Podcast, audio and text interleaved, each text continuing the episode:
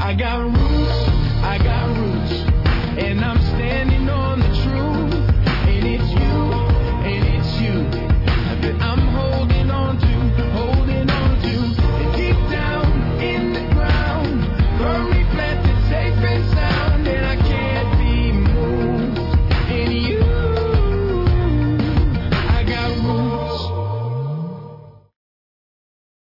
Shalom, everyone, and welcome to this episode of Roots. We are very excited about this new program, and we are very excited to have the opportunity to strengthen the roots of your faith uh, as you learn more about the Scripture. Um, we wish to share from our hearts to encourage you in that faith. I hope that uh, as I share today about some of my testimony, about some of my backstory, uh, that you might find something that you can relate to, something that can be encouraging to your walk. And so as we go through and as we continue to grow in our faith and as we continue to uh, grow in this movement, the Messianic movement or the Hebrew roots movement, uh, we want to continue to seek after the Father and everything that He's doing in our lives and let the foundations of our beliefs in Him be strengthened each and every day as we are encouraged by getting into His Word and by sharing with one another. Right now, let me turn our time over to the Lord and then we will get underway. Heavenly Father, we come before you on this night, this evening, Father, and we pray that uh, whatever I say here, Father, would be encouraging to the brethren, Lord. That it's not my message, Lord, or my testimony, Lord, but it is your testimony, your word, your instruction, Father. And so, Father, I pray that those that might hear it would be uplifted in their faith, that we would continue to keep our focus on you and you alone in all things that we do. Father, may we not only look to the knowledge and the word that are the words that are written in our scripture, but Father, may we always have our hearts tuned to your spirit, Lord, that you would guide us with your Holy Spirit in all of these things. So Father, we love you, we bless you, and we thank you for this time. In Yeshua's name, Amen. As I said, we're going to be sharing here, uh, here with our Roots program here, and I want to talk a little bit about um, my upbringing and some of the things that I've learned as time has gone on, uh, so that it might be an encouragement to you. Um, my name's Ephraim Judah. I work here at Lion and Lamb Ministries, and uh, many of you know that I'm the son of Monte Judah, who has been considered by many to be a pioneer inside the Messianic movement. And my testimony has been unique uh, as we've gone through, as I've lived my life and met many other brethren through the ministry, and it's been an amazing blessing, an amazing ride as we've uh, gone to do events such as the Feast of Tabernacles and our youth camp, the uh, Camp Yeshua. And as we've gone many years, lived many places, been in many congregations and fellowships, and seen all of them, the entire gamut of large congregations as well as small home fellowships, and had the blessing to meet so many brethren uh, over the years. My testimony has been uh, fairly unique in that I've say, I've gotten to say that I've grown up in this movement, in uh, believing not only in Yeshua the Messiah, but also in following and keeping the Torah and the commandments and understanding the roots of the Christian faith through our father Abraham. And I've learned a great number of things as the years have gone by, but I've also gotten to meet many brethren who have a little bit of a different testimony. Ones who have spent many, many years in the Christian church and then they learn, suddenly the scripture comes alive and they return back to the book of Genesis. They return back to our father Abraham. And then they start to see the roots of their Christian faith and how they, and, and how they've evolved over time and then how certain, sometimes the agendas of, of men and uh, certain practices and, and traditions suddenly become what the modern Christian church is today. They see that, they learn the truth, they go back, then start reading their scripture, and then they feel like that they've inherited all sorts of lies from their upbringing. Me, I've walked much of my life in this understanding of following Torah, of keeping Sabbath on Saturday, of keeping kosher, and all of these things. And so, on one hand, um, sometimes I've had difficulty relating to those that have had to make a dramatic switch in their faith. While at the same time, others have told me to be encouraged that the Lord has, that I didn't have to go through some of those struggles and some of those trials. However, as I've gone through, I can see, I can see some of the mistakes that brethren have made when they have so much zeal to learn the truth That the second you start learning about the Torah commandments and, and following Torah, then suddenly you then get so much, so excited and get so much zeal to share with someone else. To, to tell them, hey, this, this is what I read. This is what you're supposed to do and not do. And this is what, what Jesus or Yeshua was doing. And, and he was keeping Torah and doing this. And then we're, they're often very quick to point out brethren who are still walking in their Christian faith, who might still keep some of the traditions uh, such as Christmas or Easter, or they still don't eat kosher, and then they often have this zeal to to tell them that they are that they're doing something wrong, that they that don't you know those traditions are pagan and all of these things. And what my testimony has always been one of a, with a great deal of patience, one that says the the Father has been gracious to us as we've walked through our lives for many many years and that we have to learn to show that same level of grace to our fellow brethren and to our family members. I may have grown up in the Messianic movement, growing up knowing uh, about kosher and the Sabbath, and have been to many uh, congregations before and have done the blessings on Sabbath for many years. Um, my family still, over a long period of time, learned these things gradually. Um, I was still, we, my family still celebrated Christmas when I was three years old we still, um, when, when, it came time that we were learning about Passover and the things of, of cleaning out the leaven in our homes, we still never understood sometimes what those things meant. We'd, we'd get some list that somebody shared with us a long time ago, and we would follow the rabbinic list of what to take out of our homes, and that included all of the, the more cases, not just the bread and the wheat and, and things like that, but we'd always clear out the rice and the corn, and we'd follow the list of the what's called the kitniot, which is the extended list of the rabbis. And as time went on, we learned that uh, more of what the spirit of what was going on there, what we were to learn when it meant to clear out the leaven. We found some other brethren that followed more of the Sephardic tradition, and then we started realizing, you know what, we, we don't have to remove the corn, we don't have to remove the rice, and that our meals during the Feast of Unleavened Bread suddenly became more pleasant, and, and Passover and the Feast of Unleavened Bread became more of a delight in our family to keep when we were maybe creating a list of our own and letting the Father sort of lead us rather than just following what some tradition had been passed down for a great deal of time. My family went through these things very gradually, very gradually.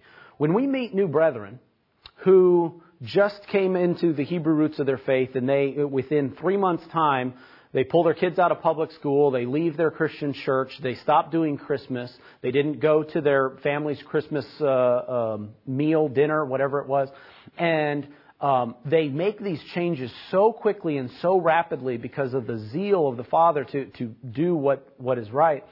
The thing that I have always wanted to share with people and through my experience is my family learned this over time. And you yourself should learn it over time as well. The Father is gracious to us to work with us even through any mistakes that we make as we go about our walks. And He's continually gracious to us, even for every mistake. And you can think about this that maybe you've been in your walk of, of faith for 30 years or, or been a part of a Christian church for a great deal of time. And then the Lord, you know, reveals something to you. And then you realize how merciful and gracious God was to you through that whole time. Yet when we then come into this walk, sometimes we look around and we look around at our other brethren, and we don't always afford them the same level of grace that God afforded to us for such a great deal of time. And I can see that in my own personal walk in my own family. That um, you know we're constantly we're, we we were seeking after the Father. We thought we were doing things right, but we we had we had lots of struggles and trials and, and things that every normal family goes through, and that you know God is still gracious to us through that process. I would counsel with any brethren who, you know, as soon as they come into this walk, they, they start to remove some of those man made traditions that were so much a part of a Christian or New Testament faith, such as Christmas, for instance. That then, when, when they then ask us questions, they send questions into the ministry and they say, What do I do with my family? That they, uh, I don't keep Christmas anymore, but they still want to keep Christmas and they in, invite us over and one of the things through, through many uh, testimonies that we've heard is that we counsel with people, brethren, don't burn the bridges between you and your family. If you're going to ever, your hope and your prayer is for them to come to the same understanding that you've come to. You hope that they would see maybe your example, your testimony, and you might share with them and say, hey, you know, this tradition isn't necessarily biblical. In fact, it's got some origins that aren't, aren't so good, and so that's why we choose to not keep them if you get into a fight with a family member over the traditions of, of Christmas, and if it gets to the point to where you just you, you disassociate with them and you don't fellowship with them, then where is the opportunity for your testimony to minister to them? Where is the opportunity for them, for them to possibly see the light because they put up walls, you burn the bridge, you, you lose the relationship or the connection that you might have to where you can use what God has done for you to be a testimony to others. That's what I think is very important for all of us to learn, is that all of our stories, all of our testimonies, good or bad, no matter if we, we've had bad things happen to, to, to you or to loved ones, the thing is, is as you go and you ask the Lord, Lord, why did this happen to me? Why, why did you choose me? Why, am, why did I come into this understanding? Or why did this certain thing happen to me? It's for us, I believe the Lord has revealed time and time again that it's because it's His story, it's for His glory that things happen to you, and it's not your story to share, it's the Lord's. Because you never know when your testimony will, be a, uh, will minister to somebody else and be an encouragement to someone else. And that's what I think we all need to endeavor to do. And so, one of the things about that is that we have to remain in fellowship with one another, with our family members. We can't disassociate ourselves from the fellowship. I think some of us at times come to learn some commandments of Scripture, and then we isolate ourselves. Uh, we become introverted in that, okay, well, if, if nobody's going to listen, I, I don't know if I want to deal with having to, to, to tell this person this or share this with, with, with my family member or whoever it might be. I'm just going to go and I just, as long as I have the Word and I have the Lord, I'm going to go and exile myself and it's just going to be me and God and that'll be wonderful. Well, you can learn a lot of things and you can be built up in knowledge. The thing is, is the scripture emphatically says it's not good for man to be alone. Is that we, so much is the commandments that's given about loving our neighbor and what we're supposed to do with our neighbor. We're, we're meant to fellowship together. We're meant to be together with, with fellow brethren in communities, in families. It's not good for us to be alone. And so that's why we have to build up our fellowships. The, the commandment that says, love your neighbor as yourself. If you remove yourself from communities and, and, and disassociate with other groups, and, and so you, you exile yourself to where you then no longer have any neighbors, then how can you keep the commandment to love your neighbor? It almost uh, uh implies that it's better for us to have neighbors and to have that fellowship. And that is so we can lift one, one another up.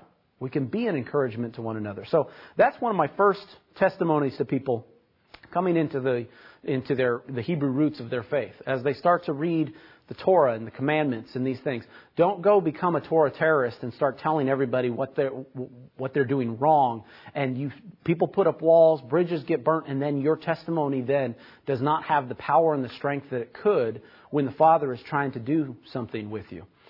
I think one of the other things I, have learned as time has gone on is this, is that as many of us grew up in the Christian church, many brethren who we have met over time, and we remember and we hear all those words and those instructions and we are encouraged, and many brethren are still excited every single week to put on Sunday's best and to go to church and fellowship with brethren. And many of us, the first time that we ever heard the greatest commandment, to love the Lord your God with all your heart, with all your soul, with all your might, Matthew 22, it's recounted in every gospel. And then the Messiah also said, the second greatest commandment is like the first, and it says, love your neighbor as yourself. The first time any of us ever heard those commandments, we were sitting on a pew on Sunday in a church somewhere. And that sometimes when we then come into a new understanding of our faith and we uh, suddenly then go and join a, a messianic fellowship, there's brethren who have a tendency to throw the baby out with the bathwater, if you will. that they feel we've inherited so many lies from the Christian church that then we want to disassociate with anything that looks like the Christian church. Our, our fellowships and our communities shouldn't look like a Christian community. And it shouldn't, our, it's better if our fellowship hall isn't in a church, instead in a ballroom, and there's not pews, and there's not a pulpit, and it doesn't look like a church. We have a tendency to, to shy away from those things when somebody has stepped away from the Christian church. The problem is, is brethren throw the baby out with the bathwater. They throw away sometimes the content, the love, and some of the, and all of the good things that that church or that fellowship did for them for their life. And uh, there's many people in sit, sitting in, in church pews on Sundays who have the Spirit of the Lord inside of them. That, that tell them, that, that give them that, that gut feeling of what's right and what's wrong. And that's what I believe the Holy Spirit does for us. It speaks to us. When, when a small child does something and they did something that they shouldn't have done, in their gut, they know what they did was wrong. In their heart of hearts, they know. That's the conviction of the Holy Spirit. You know when something's right and you know when something's wrong. And if you substitute that, that sometimes uh, uh, certain churches and denominations that maybe emphasize or overemphasize the moving of the Holy Spirit, and then you replace that with just simply reading the words that are in the Bible, you have a tendency to forget that God is spirit and truth that that spirit works hand in hand with truth. In fact, the reason why you fell in love with the, the commandments and the Torah from the scripture is because the words on the page finally confirmed what was in your spirit and in your gut the whole time. That's when something comes alive. When you read something for the first time and it's almost like it, you felt like you always knew it. There's a familiarity with it. And that's one of the reasons why many brethren come into a love of keeping the Torah and the commandments in the Messianic movement or the Hebrew roots movement. But we can't forget the Spirit of the Lord. And when it moves inside of us and gives us then, and is that, that gut check that, that we felt, and we can't throw out and forget the greatest commandment and the second greatest commandment to love the Lord your God with all our heart, soul, and might, and to love our neighbor as ourselves, because the first time we ever heard that was in a Christian church. Those come from Torah. Those are, those are good commandments for us to learn and to follow. The greatest commandment to love the Lord your God with all of our heart, soul, and might. That, that's what, that, that God comes first in our lives. And the second, like the first, love your neighbor as yourself. I find it fascinating that that commandment, love your neighbor as yourself, the only place that that's uh, explicitly stated in the Torah is in Leviticus chapter 19, which, um, if those anybody that's familiar with the Torah cycle, that uh, in the in messianic congregations and also in Jewish synagogues, they read from the Torah cycle. They they read over the course of a year. They read all of the Torah portions, and the Torah portion that uh, that commandment comes from is the same Torah portion that is contains Leviticus chapter 18, which is the one that many people get kind of squeamish with all the different uh, commandments of, of morality and what is holy and what is profane, especially dealing with a great deal of sexual sins, is encompassed in that Torah portion. And so when uh, sometimes Christians will look back at Levitical commandments and look back at the book of Leviticus and, and consider that the old law that has been done away with, when the verse that they, you know, could quote at any point in time. Well, what is, you know, what's the second greatest commandment? Every Christian can probably answer that for you. And they say, love their neighbor as yourself. And then you say, hey, well, where in Scripture is that? They, some of them would be very surprised to find it in the book of Leviticus. That that is the, the commandments that have to, that are dealing with holiness and how we are to walk uprightly before the Lord and how we are to be a holy people and to not be like the nations. And so if we have a tendency to, to forget everything that the Christian church does, then we will sometimes forget some of those baseline instructions that cause us to seek fellowship and to enjoy fellowship with one another. So I always want to encourage the brethren to follow after not only the written words of the law, but what does the Spirit of God tell you when you have a question about the Scripture? Do you go before the Lord and do you ask and say, uh, Well, Lord, reveal with your Holy Spirit what are you trying to tell me here? And sometimes the Holy Spirit will, will give you an answer. And then you can share that with, with one another and you can say, hey, well, the Spirit kind of led me. I, I think this is what it is. And that's how we communicate and that's how we share what the Father has revealed to us. It's not just some piece of knowledge or, or, or some, some uh, lexicon entry or something. We go and we share with brethren, and then, and then somebody's like, oh, that's interesting. I once had a conversation one time that, that, that somebody was saying that uh, they found so many interesting things. They, were talking about all these studies and all these things that they've learned. And, and they said, I was like, well, well, what does that do for you, or, or how does that help any other brethren? And they said that, well, it, I just find it very interesting. And it's like, and I, I think I said to them this. I said, well, I'm I'm not in the business of being of just finding something interesting or, or speaking something that's interesting to people. Working in ministry, I desire to change people's lives. That's what I want to do. I, I don't endeavor to just find something that's interesting. And I think how we do that is we communicate what has been discerned by the Holy Spirit and then is shared with one another. So I encourage brethren to continue to remain in fellowship. Don't burn bridges between you and fellow brethren. And sometimes there's something that the Lord has revealed to us to do, sometimes in a messianic congregation, that it's okay if it looks Christian. It's okay if it sounds Christian. It's okay because not everything the Christian church does is wrong. So I, that's what I encourage you to do. Have the same grace for all of our fellow brethren. And this goes to the Jew as well and to the Christian.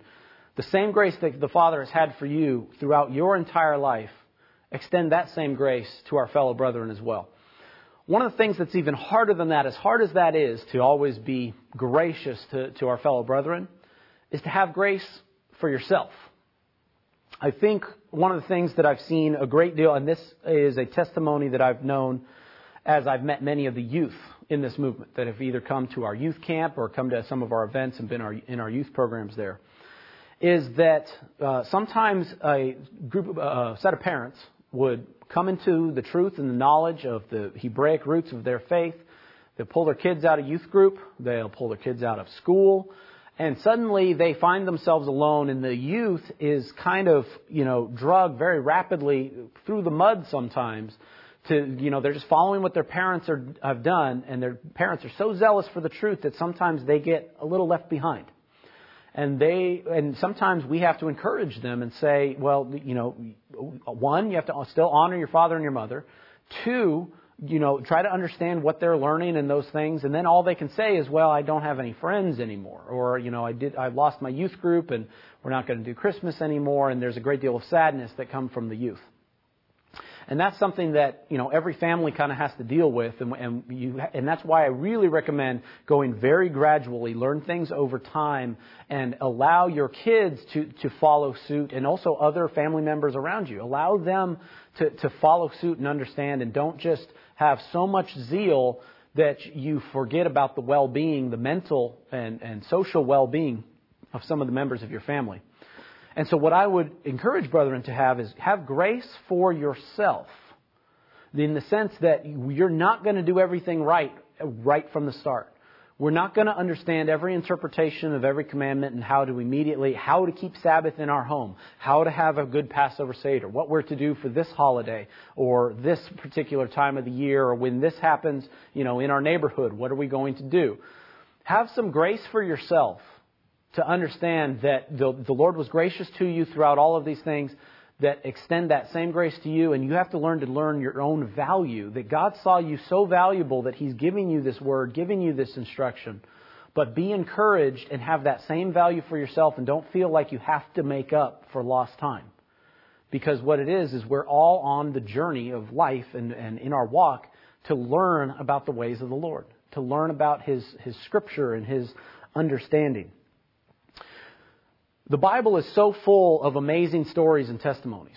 And going back, and when you do study the Torah, you, you find so many of these parallels, and, and it makes the Scripture come alive. And when you see the parallels of Moses and Joseph, and you parallel them to the Messiah, then your testimony and belief in Yeshua the Messiah becomes much stronger in, in all of these things. And in fact, you, you go back and you look and you see this people called Israel, and you see who they are and who they were and and then you you like you picture yourself there. If you had been there if you had been in Egypt if you had seen these miracles if if the sin of the golden calf had happened right in front of you if you had heard the voice from the mountain and I think so much of us identify with that there's some of us that can say we're Jewish. They can say, by heritage, they're Jewish. I, I can say that. My last name's Judah. I know my heritage. I'm the eighth generation of Judah that's lived here in America. And I can trace my lineage further back than that, back to Switzerland and, and things like that. And so some of us do look to our heritage for that, that and that's how they take ownership of the words and the commandments. If you can convince yourself that you're a part of Israel, or if you can prove that you're a part of Israel, then suddenly the words become even more meaningful, so to speak, that, uh, that those words, they're meant for you, they were to your ancestors. When you can look back and you can say your ancestors were there, that can be an encouragement to you. However, the one thing that I always have wanted to, to caution people, and one of the ways that I, am, I humble myself in this way is, is this, is even if somebody is of natural heritage of Israel, if they know what tribe they're from and they know what their ancestry looks like, that doesn't make them better than anybody else in the eyes and in the family of God. It Makes no difference. The biblical concept of adoption is this, is that even if there was a son that was not born naturally of the family, they would still come, if they were adopted in, they would have equal shares and equal rights to the inheritance as if they were a naturally born son. And that's how we should look at who we are in the Lord. That none of us is better than the other one because of our heritage, because of our name, because of what tribe we're from. If you remember in the Exodus, the children of Israel, when they left Egypt, it was a mixed multitude. There were Egyptians there. There were Ethiopians there. There was people from all other walks that joined in and were a part of the tribes of Israel. One of the leaders of Israel, Caleb, the son of Jephunneh, was a Kenizzite. Uh, that he, he was not even naturally born, but he was elevated to be a leader in the tribes of Israel. So when you are, so one of us, many of us endeavor to seek the, the roots of our heritage, of where we come from. It's almost, I think it's a, very natural for us to feel that way. However, when you go back and then, whenever you do find that answer, or find where you're from, if you find that you're not of Israel, that you are from, from some other people of the nations, then what? Does that mean that the laws and the commandments are not for you? Does that mean that when you feel like you've heard from the Lord and that and and but because you're not actually a citizen that then it doesn't matter? No. That means that you then are just adopted in and then you get to be adopted in into the family of Israel, into one of the tribes. And so that's one of the things that many brethren, I think, fall into the snare of needing to know that they're a part of something, needing to find their identity in Israel and with the Lord. The thing is, is we're defined by the Lord Himself, by God, who made us in His image. If you identify, if you keep the commandments of God, then you are a part of the family of God. That's how you are identified. You're not identified by the color of your skin or your physical features or the, the pedigree of your lineage is not what identifies you according to the Lord. What identifies you is do you love Him and do you keep His commandments? We field many questions here in the ministry of brethren wanting to know that they're a part of something, they have that identity. Somebody says, uh, "Hey, I did my lineage, my my ancestry, and I found out I'm from the tribe of Benjamin." Amen and amen. Congratulations. There's others that want to ask that ask a lot of questions about. Um, you know, Yeshua was he was Yeshua a black man? And there's entire denominations of, of brethren who want to identify more with Yeshua if they can say that his lineage was more like them. And so there's entire denominations that are all about identifying with a particular group of people. There's also a lot of questions. This might seem unrelated, but it actually, I believe it is. There's a lot of questions about whether tattoos are allowed according to Scripture. And in the Torah, it's not. And it says God calls us to be a holy people. We're not to mark our bodies. Why is that related to the subject? Well, what it is, is in ancient times, people were tattooed if they were marked and identified as something. If they're identified as a criminal. If they are identified as a slave that they, that they would be branded to identify who they belong to. The thing is, is if we desire to be a part of the family of God, then whatever we represent of ourselves should represent God and represent our Master. We don't want to be misidentified as belonging to somebody or something or some organization or some other master other than the Most High God who created us. And that's why those things and those markings are, are people ask a lot of questions because so much they, they want to find an identity. That's why there's gangs. That's why there's the, you, you have to mark yourself to identify with a gang because you are seeking a family. Those, those kids who are struggling in those areas, they're seeking a family. They're seeking justification and validation that they didn't get from their natural family. So they, so somebody says, I'll welcome you into my family. All you got to do is take this mark, look this way, and act this way, and then you'll be a part of the family. Well, that's how they do it in gangs. But then what we do is if we want to be a part of the family of God, then we need to understand, well, then how should we carry ourselves? What are the things we should do? And what kind of identifying marks should we use to identify ourselves? One of the things that I encourage a lot of brethren, and especially young kids, there's a lot of people that are very, uh, uh, about, very, they feel importance in their appearance. Their appearance is very important to them. How they look in a group or, or, or amongst friends and that people sometimes are put down because of their appearance. And I think one of the things we all know is we want to encourage brethren and, and, young kids and say that they're all beautiful. You're all a child of God. You're made in His image. And that when you look in the mirror and anything, if you, if you have a problem with the way that you look, then understand that God made you the way He desired you to look. Every mark, every freckle, every beauty mark is God put there as His identifying marks for you. And so I always want to be an encouragement to the brethren that, that instead of looking for any validation that would come from any other man or any other organization or denomination that you said, that tells you to wear this, identify with this, mark yourself this way, and act this way, then you're a part of our family. We need to look to our Creator, the Almighty Creator of heaven and earth, for our identity. That's what we need to be seeking at all times, and not seeking, you know, validation from someone else. That it's only God that, that, that validates us. And if we carry ourselves appropriately, then we can call ourselves and, uh, and, and consider ourselves to be a part of the family of God. And we have equal rights and shares to that inheritance, to His kingdom, to all the blessings that are at His table. They all are allowed and afforded to us, no matter where we come from. I think there's one, a lot of people do perpetuate this idea of racism that because you have this heritage versus this heritage, then you're better than someone else. And we need to get past that. We need to remove that. And when, it, when we're talking about the tribes of Israel and we go into the history of it, we know that the northern kingdom, the, the ten tribes of Israel, were scattered into captivity. They went into the nations. They didn't know who they were, and we still don't know where they are and that then uh, the Jews, the southern kingdom, the house of Judah, they went into captivity as well. And then there's been times in which now in, the, in recent history they've returned back to the land of Israel, and we're still looking for the restoration of the whole house of Israel and all of these people that could be naturally born citizens of the of the tribes of Israel. However, as we learn in the New Testament, that all that the Israel is likened to an olive tree. All the branches have been broken, and all must be grafted back in. That means we're all equal heirs to all the blessings of the kingdom and what it is to be a part of Israel. So that's something I want to always encourage brethren to keep in mind as we learn more is that it's not about your heritage and your identity as man would define it, but it's as God sees you. Something else I want to always encourage, brethren, is this is humility. Whenever you come into faith and, and, and in believing in something, it always comes from very uh, from a place of humility, if you will.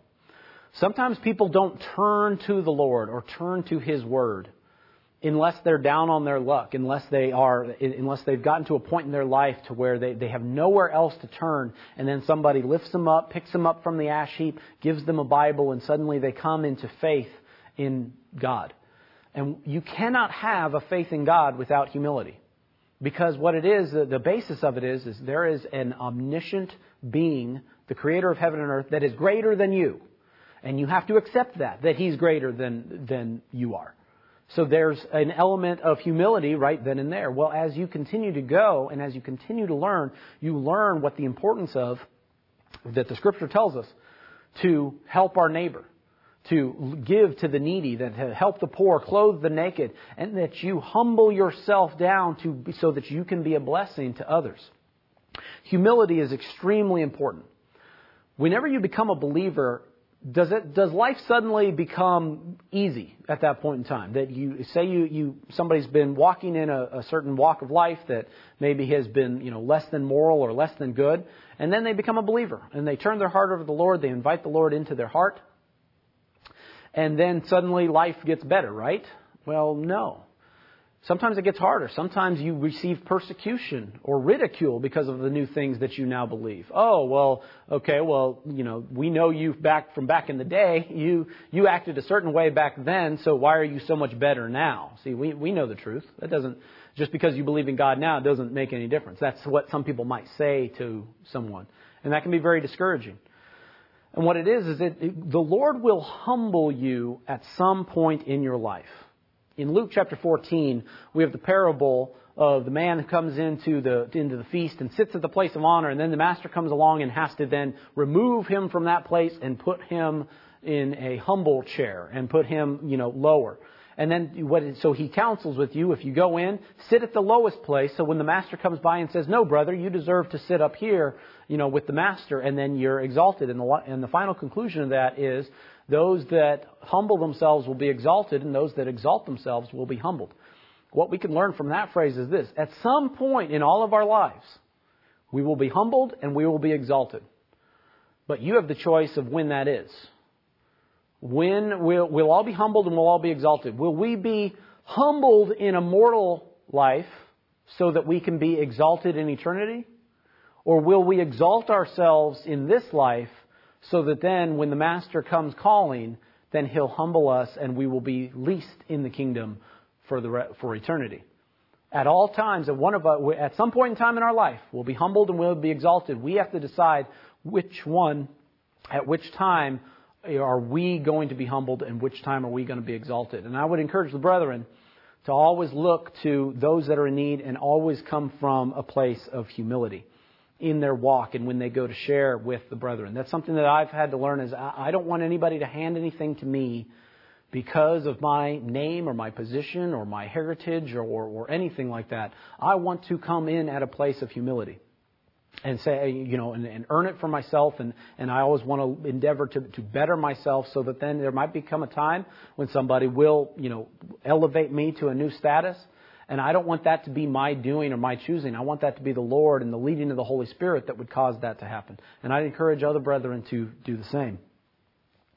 One of the other things when it comes to being in this movement, in this walk, is that we do put an emphasis on the keeping of Torah. It's what distinguishes us from, we, we believe in Yeshua of Nazareth as our Messiah, but then we also look to the commandments and we look to when Yeshua spoke and he said, These are my commandments that I give to you that you are to do them. We believe those are the, the, same commandments that were given from Mount Sinai to Moses and to the children of Israel, that Yeshua himself was the lawgiver, and those were his commandments. Many of us look to the commandments, and we, and at first it's a daunting task to look and see that it's like, oh, how can we keep all of the commandments? Well, be encouraged that there's only so many commandments that you yourself in your station of life need to follow. You know that you, if you're a man, you don't have to follow the commandments for women. If you're not a priest, you don't have to follow the commandments for the priests. If you're a child, then you don't have to follow the commandments for adults. And so when it's all said and done, for all the brethren, for all the people, it kind of boils down to if you can just keep about 10 commandments, that'll kind of cover all of it. And that's obviously facetious that we have the Ten Commandments, that we believe everybody can follow those commandments. And then those can be boiled down to love God, love your neighbor as yourself. If you love your neighbor, you won't steal from them, you won't murder from them, and you won't covet something from them. If you love God, then you're going to uh, not take His name in vain. You're going to keep His Sabbaths and His appointed times, and you're not going to make any other gods. So if you can keep those two commandments, love God, love your neighbor as yourself, because on the law and the prophets, those all hang those two commandments, then we can then do what the Lord has called us to do. Now, many of us call ourselves Torah observant.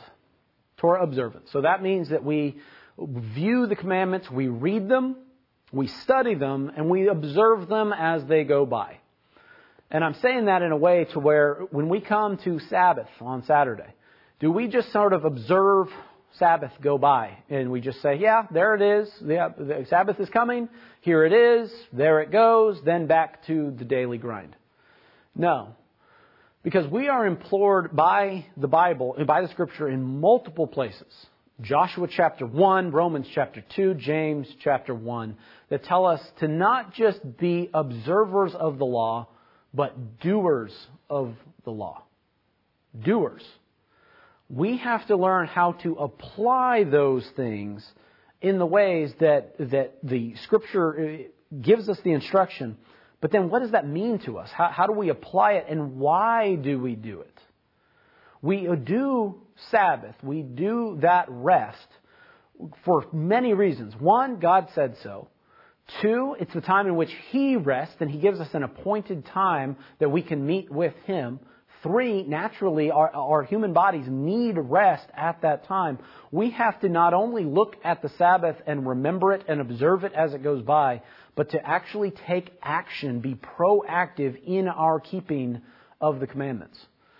Many of us sometimes go so heavily into the study to understand all the different meanings of, and, and, and we read the word all the time, but then we, we forget to do it. I said it earlier already where it said the, the brother who wants to just go and exile themselves in and, and become a recluse, and it's, they've got them, and they have the Word, and they have God, and then when it comes to love their neighbor, they don't have to worry about that one because they don't have any neighbors. No, we are called to be doers of the law, to execute them so that we, we have to proactively love our neighbor. And husbands, you, you go into, you understand this inside your own marriages with, with your wife. That it's like you, you can't just say all the time, I, I love you, I, I, I love you very much, or, or, uh, and, or you go about your life and you don't tell her that you love her and you just continue to act and function, and that doesn't, that doesn't really go very well with you if you're not in the process of being proactive in your marriage and loving your spouse. Loving your spouse is a day in, day out effort on your part. Because otherwise, the, your spouse can look at you and say, I don't know if you love me because you don't do it in this way or that way. And so I think that's the same way where we can't prove that we love God unless we're keeping His commandments and doing them. I want to take us to Romans chapter 2. I want to look at that um, because it's very interesting when you read uh, Paul speaking to the Romans and, and, and talking about this subject uh, specifically. Let's read Romans chapter 2, starting at verse 12. For as many have sinned without law and will also perish without law. For as many have sinned in the law and will be judged by the law. For not the hearers of the law are just in the sight of God, but the doers of the law will be justified.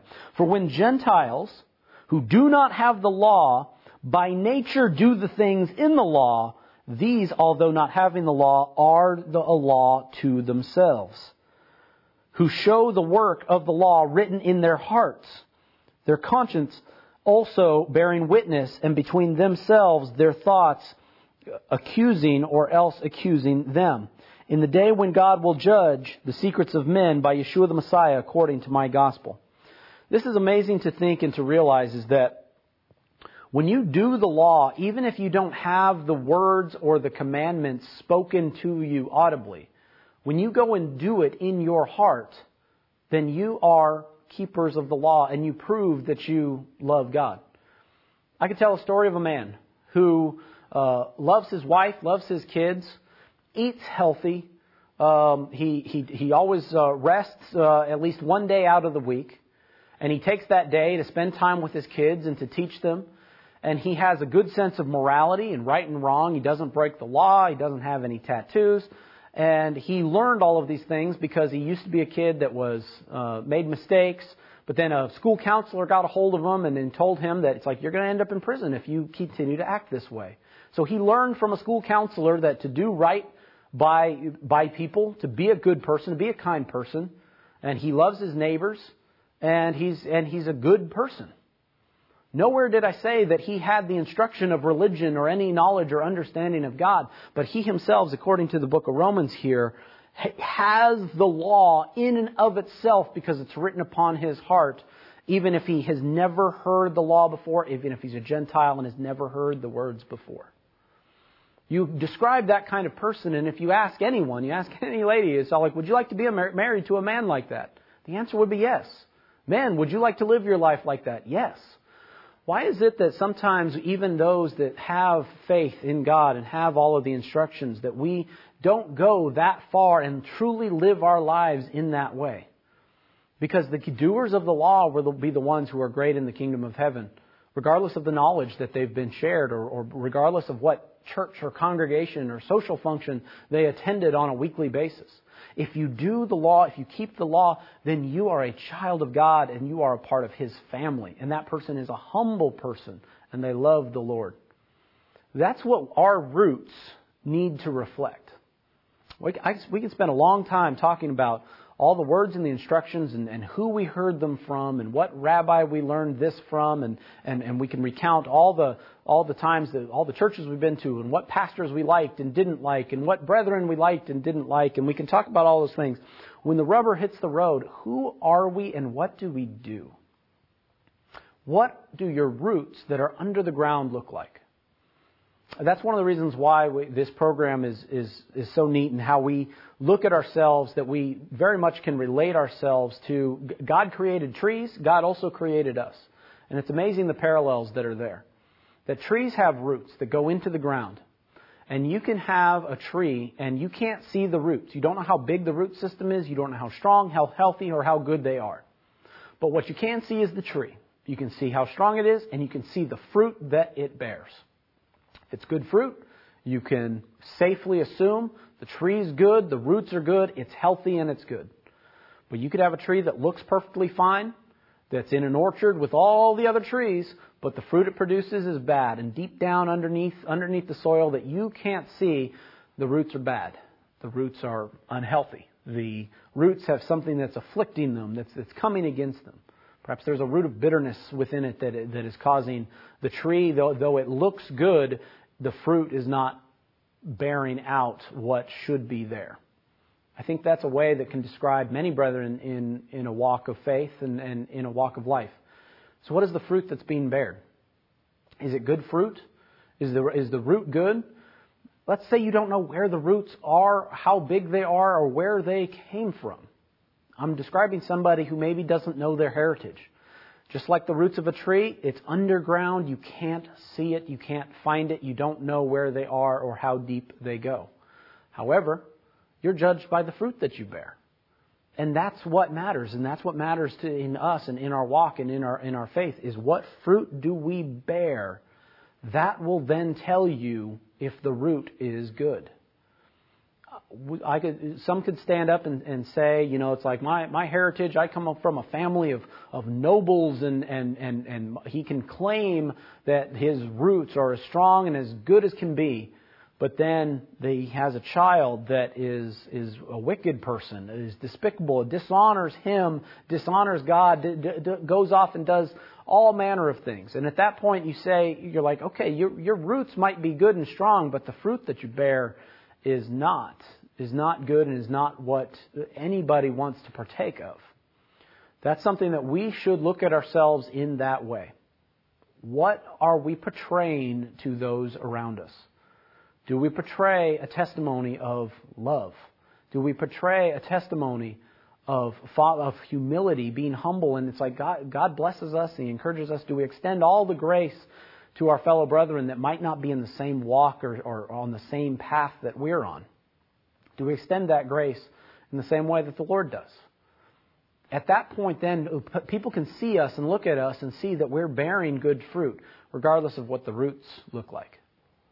So that's what I really want to encourage the brethren to do. That even though, even though sometimes it's a struggle in, in your walk and in your faith, that it's all in how you act, it's how you carry yourself, and that you can change. And even if you find out your roots come from some place that's not has nothing to do with Israel, you can identify with the God of Abraham, Isaac, and Jacob, and you can identify with His word, His commandments, and then suddenly you can be nourished with that word, with that instruction, and then suddenly you're, it's almost as if you put fertilizer on a tree and suddenly it starts to bear fruit in its season that is good and sweet and then becomes a benefit to many other brethren.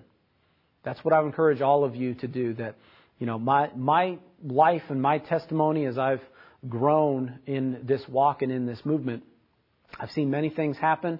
I've got to um, be a part of many congregations and, and do these things.